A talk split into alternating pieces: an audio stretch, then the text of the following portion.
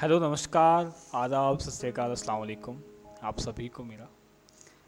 मेरा नाम है जाहिद और मैं कहानियाँ सुनाता हूँ। आज भी मैं एक कहानी के साथ में आपके सामने प्रस्तुत हुआ हूँ।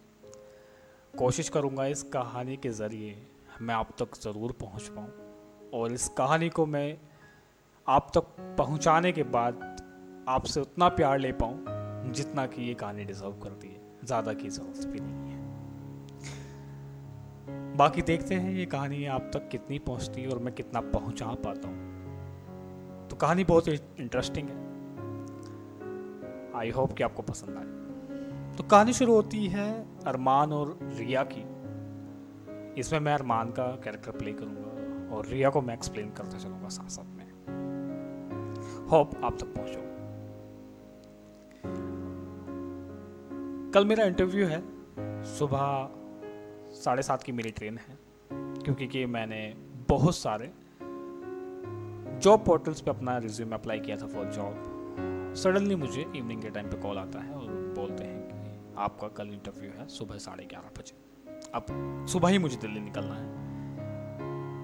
ठीक है, मैंने नेट पे चेक किया, साढ़े सात बजे की ट्रेन है ओके तो सर्दी का टाइम है वैसे भी तो जल्दी उठना पड़ेगा, क्योंकि कि फिर गाड़ी वगैरह नहीं मिलती। क्योंकि अरमान जो है वो एक छोटे से कस्बे से बिलोंग करता है।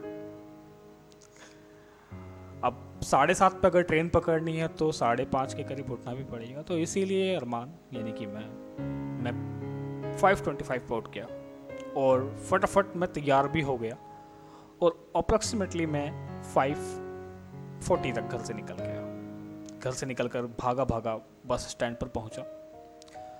वहाँ पहुँचा तो तीन चार लोग और खड़े हुए हैं। वो सब वेट कर रहे हैं बस का। तो मैं भी जाकर वेट करने लगा। अब मुझे थोड़ी जल्दी थी क्यों? क्योंकि कि मुझे इंटरव्यू के लिए जाना है। अब इंटरव्यू के लिए जाना है तो टाइम से बस आएगी तो मैं टाइम से ट्रेन पकड़ पाऊँगा। तो मैं काफ़ी टेंशन में हूँ, क्योंकि बस नहीं आई है। मैं कभी रोड पे ऐसे दूर तक देखता कि बस आ रही है नहीं। कभी अपनी घड़ी देखता। और इतनी टेंशन थी कि जब मैं घड़ी में टाइम देख रहा हूँ, उसके बावजूद मैं जेब से फ़ोन निकाल रहा हूँ, उसकी स्क्रीन ऑन करके उसमें भी टाइम देख रहा हूँ। टेंशन का वहाँ अब इस परेशानी के चलते ही शायद एक बाबा बराबर में खड़े हुए नोट किया कि इसको थोड़ी जल्दी वो थी भी। उन्होंने मेरी शक्ल देखी, क्योंकि कि परेशानी साफ़ झलक रही थी। मैं बार बार बार बार देख रहा था बस को। कभी खड़ी को ऐसे। तो बाबा इतने में मेरे पास आए और बोले, बेटा, बस नहीं आएगी अभी। आप मदद मांग लो। उनको लगा कि शायद इसे बहुत जल्दी है। और थी भी। बाबा की बात सुनी ही मैंने। इतने में मैंने देखा कि सामने से गाड़ी आ रही है। मैंने बिना कुछ सोचे उसको अपना हाथ आगे बढ़ाया रोड की साइड में उसको रोकने के लिए। बट गाड़ी नहीं रुकी। कोई बात नहीं। इतने में ही कुछ ट्वेंटी सेकंड के बाद में एक और गाड़ी आ रही थी। मैंने उसको भी रोकने के लिए हाथ बढ़ाया, लेकिन वो भी नहीं रुकी। कोई बात नहीं। फिर एक बाइक वाला आया, उन्होंने गाड़ी नहीं रोकी। कोई नहीं। फिर मुझे लगा कि कोई बात नहीं, अभी तो शायद बस आ जाएगी। मैं पीछे होकर के खड़ा हो गया। टाइम देखता रहा बार बार इतने में मैंने देखा कि पीछे से एक ब्लैक कलर की गाड़ी आ रही है। बड़ी स्पीड में मैंने फिर से हिम्मत की और उसकी ओर हाथ बढ़ाया उसको रोकने के लिए बट वो नहीं रुकी। मैं थोड़ा शर्मिंदा सा हो गया और मैं फिर पीछे जाके खड़ा हो गया कि कोई बात नहीं, अब तो बस से ही जाएँगे। आ जाने तो बस को। अब इतने में मैं नीचे देख रहा था, शर्मिंदा सा हो गया था कि करीब पंद्रह सेकंड बाद आगे जा कर के वो गाड़ी रुकी होगी। मैंने देखा नहीं, वो रुकी है नहीं। जब वो निकल गई तो मैंने उसको देखा भी नहीं। तो वो गाड़ी आगे से, आगे जा कर के हॉर्न मार रही है। मैंने देखा कि गाड़ी खड़ी हुई है, वही जिसको मैं रोकना चाह रहा था। अब जब उसने हॉर्न किया, दोबारा से तो मैं फिर भागा भागा उसके साइड गया। और दौड़ करके मैं जाके खड़ा हुआ तो उन्होंने शीशा नीचे किया गाड़ी का। और देखा तो मैंने सामने एक अंकल बैठे हुए हैं ड्राइविंग सीट पर। उन्होंने पूछा, कहाँ जाओगे? मैंने बोला अंकल मुझे रेलवे स्टेशन स्टेशन तक जाना है और क्या आप मुझे वहाँ तक छोड़ सकते हैं? मेरी सेवन थर्टी की ट्रेन है। अब तो उन्होंने एक बार मेरी ओर देखा और फिर उन्होंने खैर मुझे बोला कि आ जाओ। मैं फटाक से एकदम से आ, मतलब कि मैंने वेट नहीं किया बिल्कुल भी और मैं डोर खोला और बैठ गया उसमें गाड़ी के शीशे बंद हो गए। गाड़ी चलने लगी। कुछ दूर चली गाड़ी। तो अंकल ने पूछा कहाँ जाओगे? मैंने फिर से बताया कि आ, मुझे स्टेशन तक जाना है आप मुझे प्लीज़ फाड़। वो बोले नहीं नहीं यहाँ नहीं मतलब जाओगे कहाँ? मैंने बताया कि आ, अंकल मेरा ना इंटरव्यू है आज साढ़े ग्यारह बजे दिल्ली में झिलमिल के पास। एक कंपनी है वहाँ पे मेरा इंटरव्यू है और मुझे जाना है और ट्रेन से मैं निकलूँगा तो शायद पहुँच जाऊँगा। उन्होंने हंस के थोड़ा सा बोला कि पहुँच पाओगे? मैंने बोला, कोशिश करूँगा अंकल वो बोले, ओके, अच्छी बात है। वैसे हम भी दिल्ली जा रहे हैं। मन में एकदम से ख्याल आया कि पूछ लेता हूँ कि ये मेरे को क्या दिल्ली भी छोड़ देंगे क्या? अब सोच ही रहा था कि फिर ज़ुबान पे भी आ गई बात। मैं बोलने ही वाला था कि, क्या अंकल आप मुझे?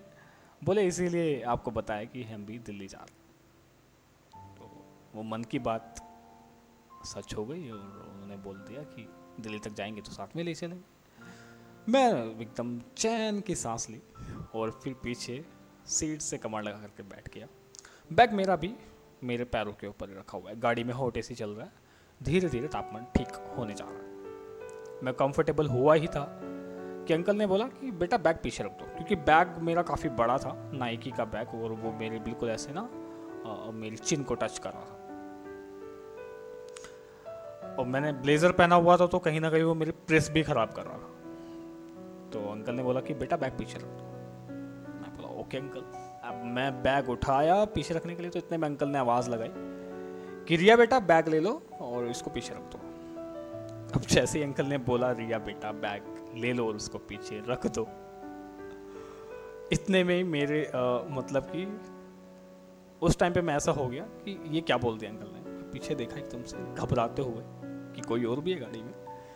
देखा तो एक लड़की बैठी हुई है। उसने ब्लैक कलर का होडी डाला। हाथों में वो आधे होते हैं ना, जिसमें से फिंगर बाहर आती है, वैसे वाले उसने कप्स पहने हुए हैं, दास्ताने डाले हुए हैं। और इतने में उसने कानों से अपनी ईयरफोन निकाली और अंकल से पूछा, कुछ कहा पापा आपने? उसने बोला, कि बेटा, ये बैग ले लो, पीछे रख उन्होंने मेरे हाथ से बैग लिया और वो अपने बाजू में रख लिया। देन मैंने आराम से घबराते हुए सामने की ओर देखना शुरू किया। अब उस टाइम पे मतलब कि आप सोच रहे हो, मुझे गाड़ी मिली, उम्मीद तो थी नहीं, लेकिन गाड़ी मिली, फिर गाड़ी भी ऐसी मिली कि वो मुझे दिल्ली तक लेके जा रही है। अब गाड़ी मिली और दिल्ली तक जाने तक की जो खुशी थी ना, वो खुशी एकदम से ऐसे पलटी कि अब वो खुशी रही ही नहीं, वो एकदम बदल गई। अब मैं बस सोच रहा हूँ कि ऊपर वाले मतलब कि अब ये सफ़र कैसे कटेगा? मतलब कैसे? या तो आ, अंकल जी और मैं थे मैं बिल्कुल ठीक था मैं कंफर्टेबल हो चुका था। और वैसे मुझे ज़्यादा उम्मीद भी नहीं करनी चाहिए लेकिन फिर भी जब पीछे कितनी प्यारी सी लड़की बैठी है तो मेरे मन में ख्याल था कि मुझे उससे बात करनी है एनी हाउ बस पता नहीं कैसे हो जाए। पता था कि पॉसिबल नहीं लेकिन हो जाए। अब ऐसे में जब आप ऐसा कुछ सोच रहे होते ना, और ऊपर वाले से सच्चे मन से कुछ मांगते हो तो कहीं ना कहीं खुदा वो बात सुन लेते हैं। और ऐसा ही हुआ, करीब पंद्रह मिनट बाद अंकल जी ने गाड़ी साइड लगाई, और साइड लगाने के बाद में फ़ोन निकाला, उसमें से एक नंबर सर्च किया और डायल किया। तो फ़ोन पिकअप किया जिनको लगाया था उनको बोला उन्हें अरे शर्मा कहाँ है तू? मैं तो आ भी गया हूँ. ओके। अब मुझे लगी कोई और भी आएगा। ऑब्वियसली आने वाला था। जल्दी आ जा जल्दी आ जा ऐसे करके उन्होंने करे। फ़ोन काट दिया। अब लगभग पाँच मिनट बाद सामने से एक पुलिस वाले अंकल चल के आ रहे हैं।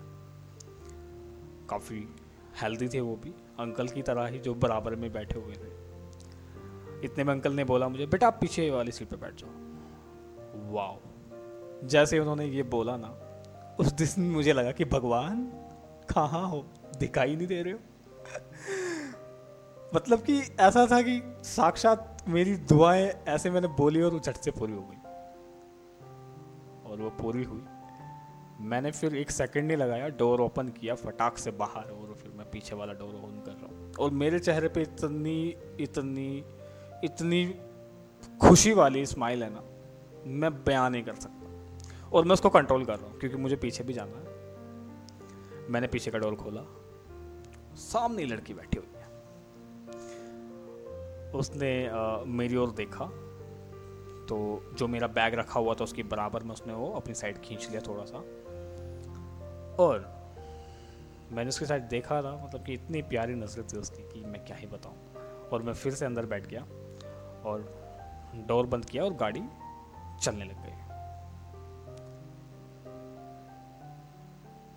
तो मैंने देखा कि वो लड़की ना अपने मोबाइल में खोई हुई है। उसने ज़्यादा मेरी तरफ़ को देखा नहीं मतलब मुझे काफ़ी उसने तवज्जो नहीं दी उस टाइम पे। मैं बैठ भी गया तो वो लड़की अपने मोबाइल में खोई है। तो कुछ टाइम बाद मैंने देखा कि अंकल आपस में बिज़ी हो गए हैं बात बात करने में। मैंने उसके मोबाइल में देखा, नज़र डाल के तो वो सिर्फ़ और सिर्फ़ अपने राइट हैंड के अंगूठे से अपनी स्किन को अप्स एंड डाउन कर रही है। उसको स्क्रॉल अप कर दिया। फिर आ, मैंने भी अपने फ़ोन जेब से फ़ोन निकाला और उसमें अपनी ईयरफोन्स कनेक्ट की और उनको कानों में लगाया और एक प्यारा सा बहुत ही स्वीट सा सॉन्ग मैंने प्ले कर दिया। अब इतने में फिर से मैंने उसकी स्किन की ओर देखा तो उसकी स्किन बंद उसकी निगाहें सामने वो सामने की ओर। एक पल लगा कि ये सफ़र ना ऐसे ही ख़त्म हो जाएगा। एक पल मुझे उस टाइम तो ऐसे ही लगा कि ये सफ़र ना बिल्कुल ऐसे ही ख़त्म होने वाला है, कुछ नहीं होने वाला। पीछे बैठ के भी, लेकिन बस एक सुकून था मैं पीछे आकर के बैठ गया इतने में लड़की ने अपने बैग की पॉकेट से एक कुकी निकाला और उस कुकी को ओपन किया। ओपन करते ही उसने पहला ही कुकी मुझे ऑफ़र किया। दैट वॉज़ सो स्वीट मैंने मना किया। उसने थोड़ा सा प्रेशराइज किया। कोई नहीं ले लो ले लो ऐसे करके ना तो फिर मैंने मना नहीं किया फिर मैंने एक कुकी ले लिया।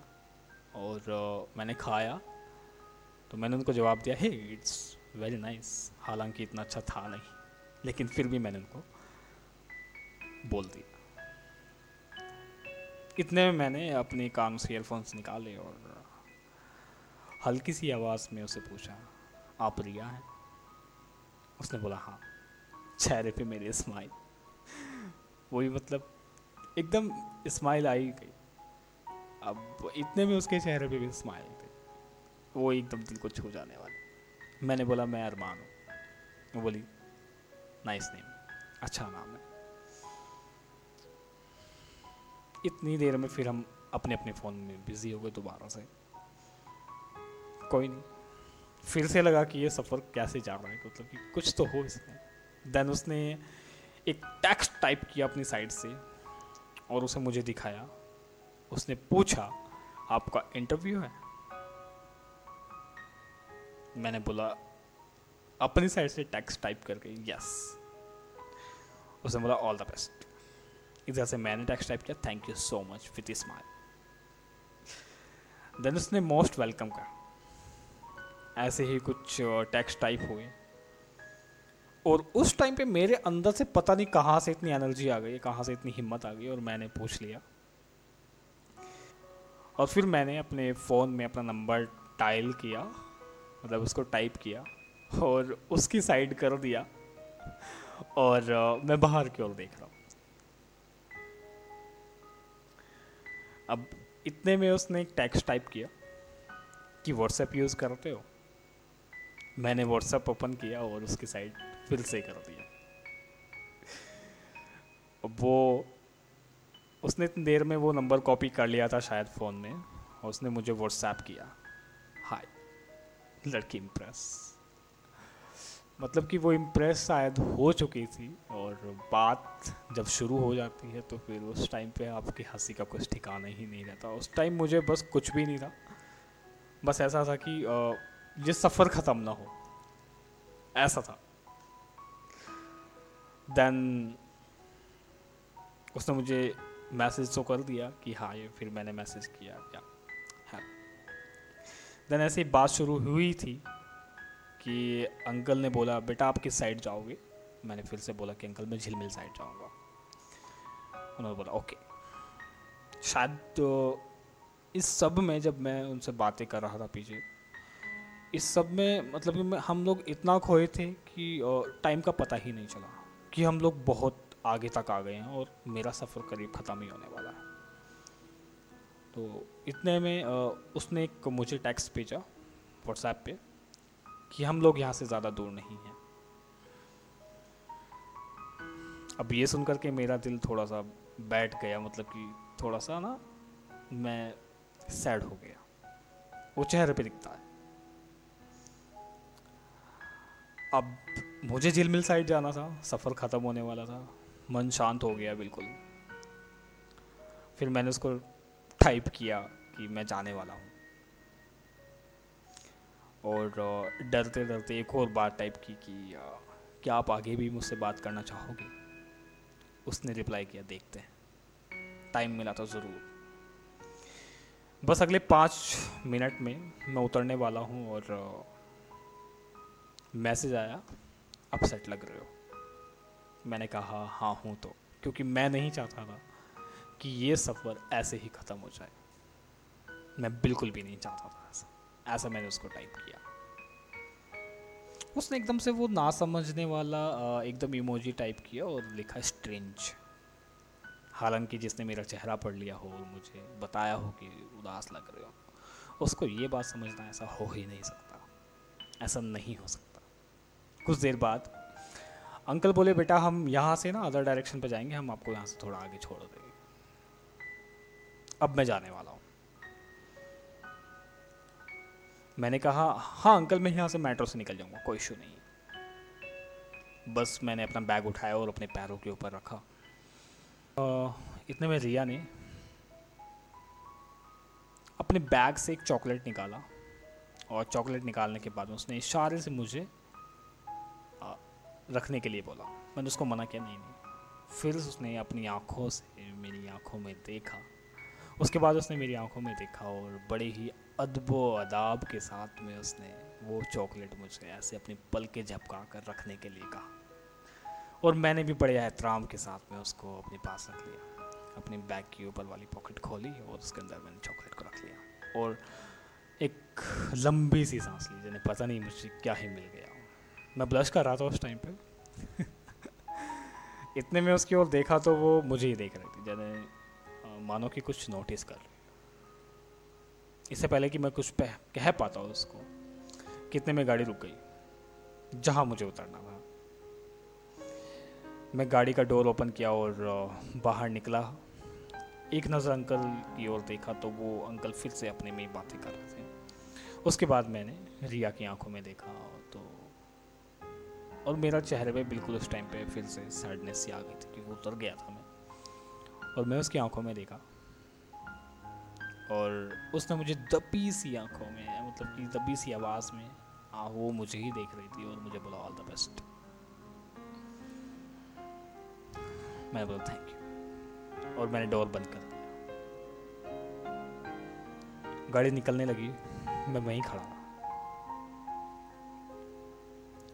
मैं वहीं खड़े रहकर देखता रहा उस गाड़ी को। मुझे लगा था कि वो शायद मुझे देख रही है। लगभग एक मिनट बाद गाड़ी काफ़ी आगे निकल गई, वो दिखना बंद हो गई, क्योंकि ठंड भी थी, थोड़ी सी धुंध भी थी तो वो गाड़ी दिखाई देना बंद हो गई। और मैं वहीं खड़ा बाह तो यहाँ तक अभी जो कहानी मैंने आपको बताई है, शायद से आपको इंटरेस्टिंग लगे। आगे का पार्ट मैं कंप्लीट करूँगा बहुत जल्द। आप सब तक ये कहानी आती रहेगी, धीरे धीरे। आप इसमें इंटरेस्ट लेंगे, मुझे बताएँगे कि कहानी में कहाँ कमी है, कहाँ आपको अच्छा लगा, कौन सा पार्ट आपको ज़्यादा अच्छा लगा तो मुझे प्लीज़ बताइएगा। Thank you so much